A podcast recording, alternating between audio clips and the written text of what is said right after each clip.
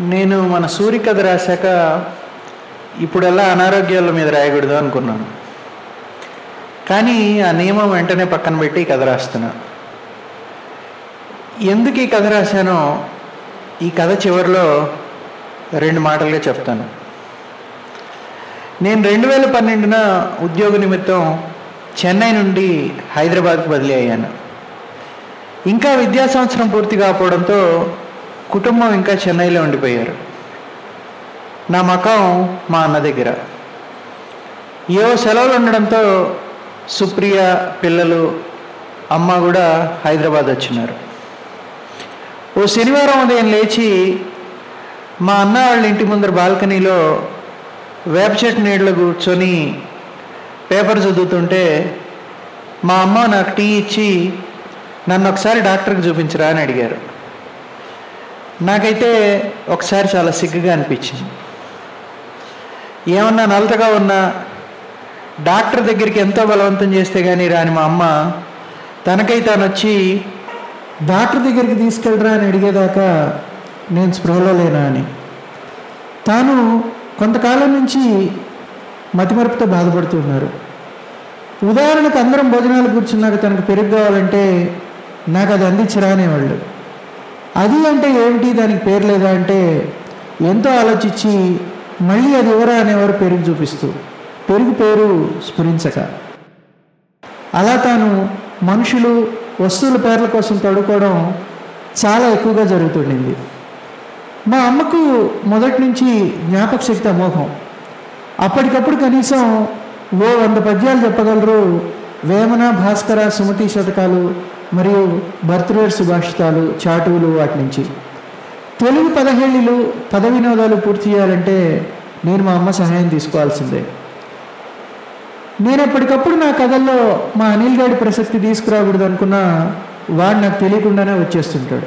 వెంటనే వాడు చేశారు ఇలా ఉందిరా అమ్మకి ఓ మంచి డాక్టర్ పేరు చెప్పు నేను వెంటనే తీసుకెళ్ళాలని చెప్పా.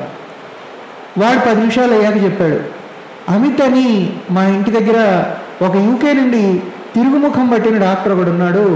చాలా మంచి డాక్టర్ని వెళ్ళి చూపించాను ప్రస్తుతం అదే డాక్టరు మా వాడికి చాలా చెడ్డై ఉన్నాడు. అది వేరే విషయం. మా వాడికి ఏదొచ్చినా పట్టలేమని మీకు ఇప్పటికే అర్థమై ఉండాలి. సరే అని మా అమ్మని వాడు చెప్పిన అప్పటి చాలా మంచి డాక్టర్ అయిన అమిత్ దగ్గరకు హుటాహుటిని తీసుకెళ్ళిపోయారు ఆయన బీపీ వగేరాలు చూసి ఆవిడ రిఫ్లెక్స్లు టెస్ట్ చేసి పలు ప్రశ్నలు సంధించి ఇదంతా వయసుతో వచ్చిన మతిమరపని తేల్చేసి కొన్ని ఆయన పెట్టిన మెడికల్ షాప్లోనే దొరికే మందులు రాసి ఎందుకైనా మంచిదని స్కీటీ స్కాన్ చేయమని చెప్పి అది కూడా కూకట్పల్లిలోని భద్రం డయాగ్నోస్టిక్ సెంటర్లోనే చేయమని చెప్పి పదే పదే అదే విషయం చెప్పి పంపించాడు. అబ్బాయి ఈరోజు చాలా కష్టపడ్డావురా ఇప్పటికి ఇంటికి వెళ్ళి నువ్వు రెస్ట్ తీసుకున్నాక రేపు స్కాన్ తీయించుకుందామని మా అమ్మ స్కాన్ ఎగ్గొట్టాలని చూసినా నేను వినకుండా నేరుగా భద్రానికి తీసుకెళ్ళిపోయా మా అమ్మని. స్కాన్ వెంటనే ఇచ్చేశారు. ఫ్రంటల్ టెంపరల్ రీజియన్లో ఓ కార్డ్ బాల్ సైజులో ట్యూమర్ కొట్టొచ్చినట్టు కనబడుతోంది ఆ స్కాన్లో కలిసిన మాతో చెప్పారు అమిత్ సర్జరీ వెంటనే చేయించమని. ఎస్ఆర్ నగర్లో ఒక న్యూరో సర్జన్ కూడా రెఫర్ చేసేసాడు. అప్పుడు మొదలైంది మా అసలు కష్టమైన సంధికాలం. అభిప్రాయం రెండో అభిప్రాయం రెండో అభిప్రాయం మీద మళ్ళీ అభిప్రాయాల పేరున ఎక్కని హాస్పిటల్ గుమ్మం లేదు ఇక్కడ వెంత ఏంటంటే కొందరు డాక్టర్స్ అడ్మిట్గా అందే అభిప్రాయం కూడా చెప్పమంటాం.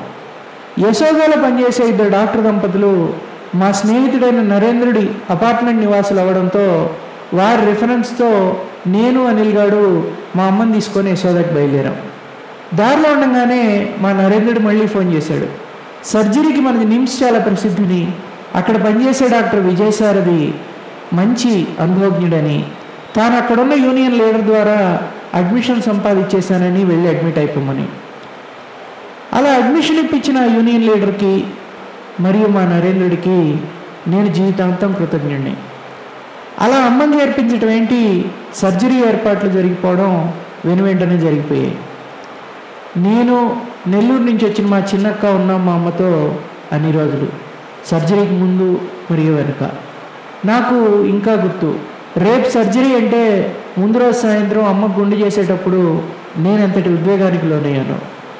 కొన్ని గంటలయ్యాక అలవాటు పడిపోయి ఆ గుండులో పదేళ్ళ వయసు తగ్గి ముద్దు ముద్దుగా ఉన్నామని మా అమ్మకు నేను కాంప్లిమెంట్స్ ఇవ్వడం.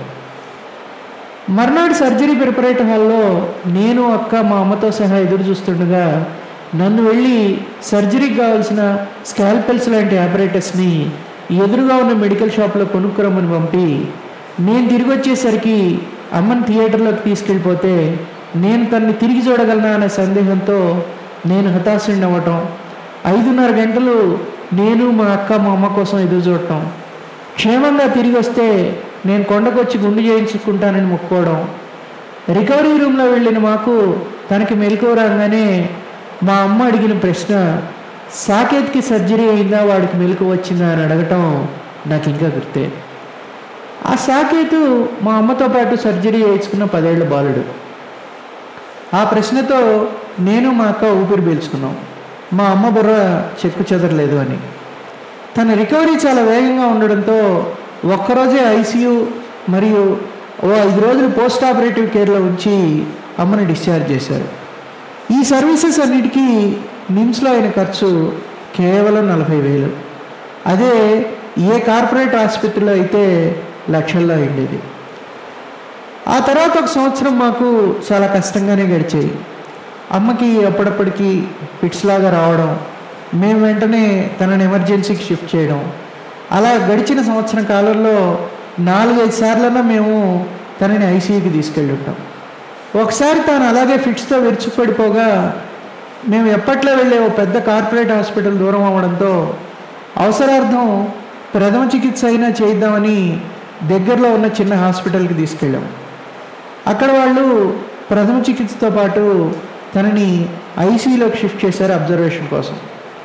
ఆ రోజు నేను మా అనిల్ గాడు మళ్ళీ మా జగ్గు గాడు ఆ హాస్పిటల్ వెయిటింగ్ హాల్లోనే నేల మీద నిద్రపోవడం నాకు ఇంకా గుర్తు. మరుసటి నాడు అమ్మ కోలుకున్నాక అక్కడ ఉన్న నాగవేంద్రరావు అనే జనరల్ ఫిజిషియను అమ్మ అసలు సమస్య సోడియం లెవెల్స్ పడిపోవడం వల్లనే అని కనిపెట్టారు. దాని తర్వాత అమ్మకి ఎప్పుడూ ఫిట్స్ రాలేదు. నేను ఈ కథ ద్వారా చెప్పదలుచుకున్నది వయసు మళ్ళిన తల్లిదండ్రులు ఉన్నవారు వాళ్ళకి ఏదన్నా సమస్య రాగానే వెంటనే స్పందించి డాక్టర్కి చూపించడం మరవకూడదు. ఎంతో పేరు ప్రఖ్యాతులున్న కార్పొరేట్ హాస్పిటల్లో దొరకని పరిష్కారాలు సమర్థులైన వైద్యులుంటే చిన్న ఆసుపత్రిలో కూడా దొరకచ్చు.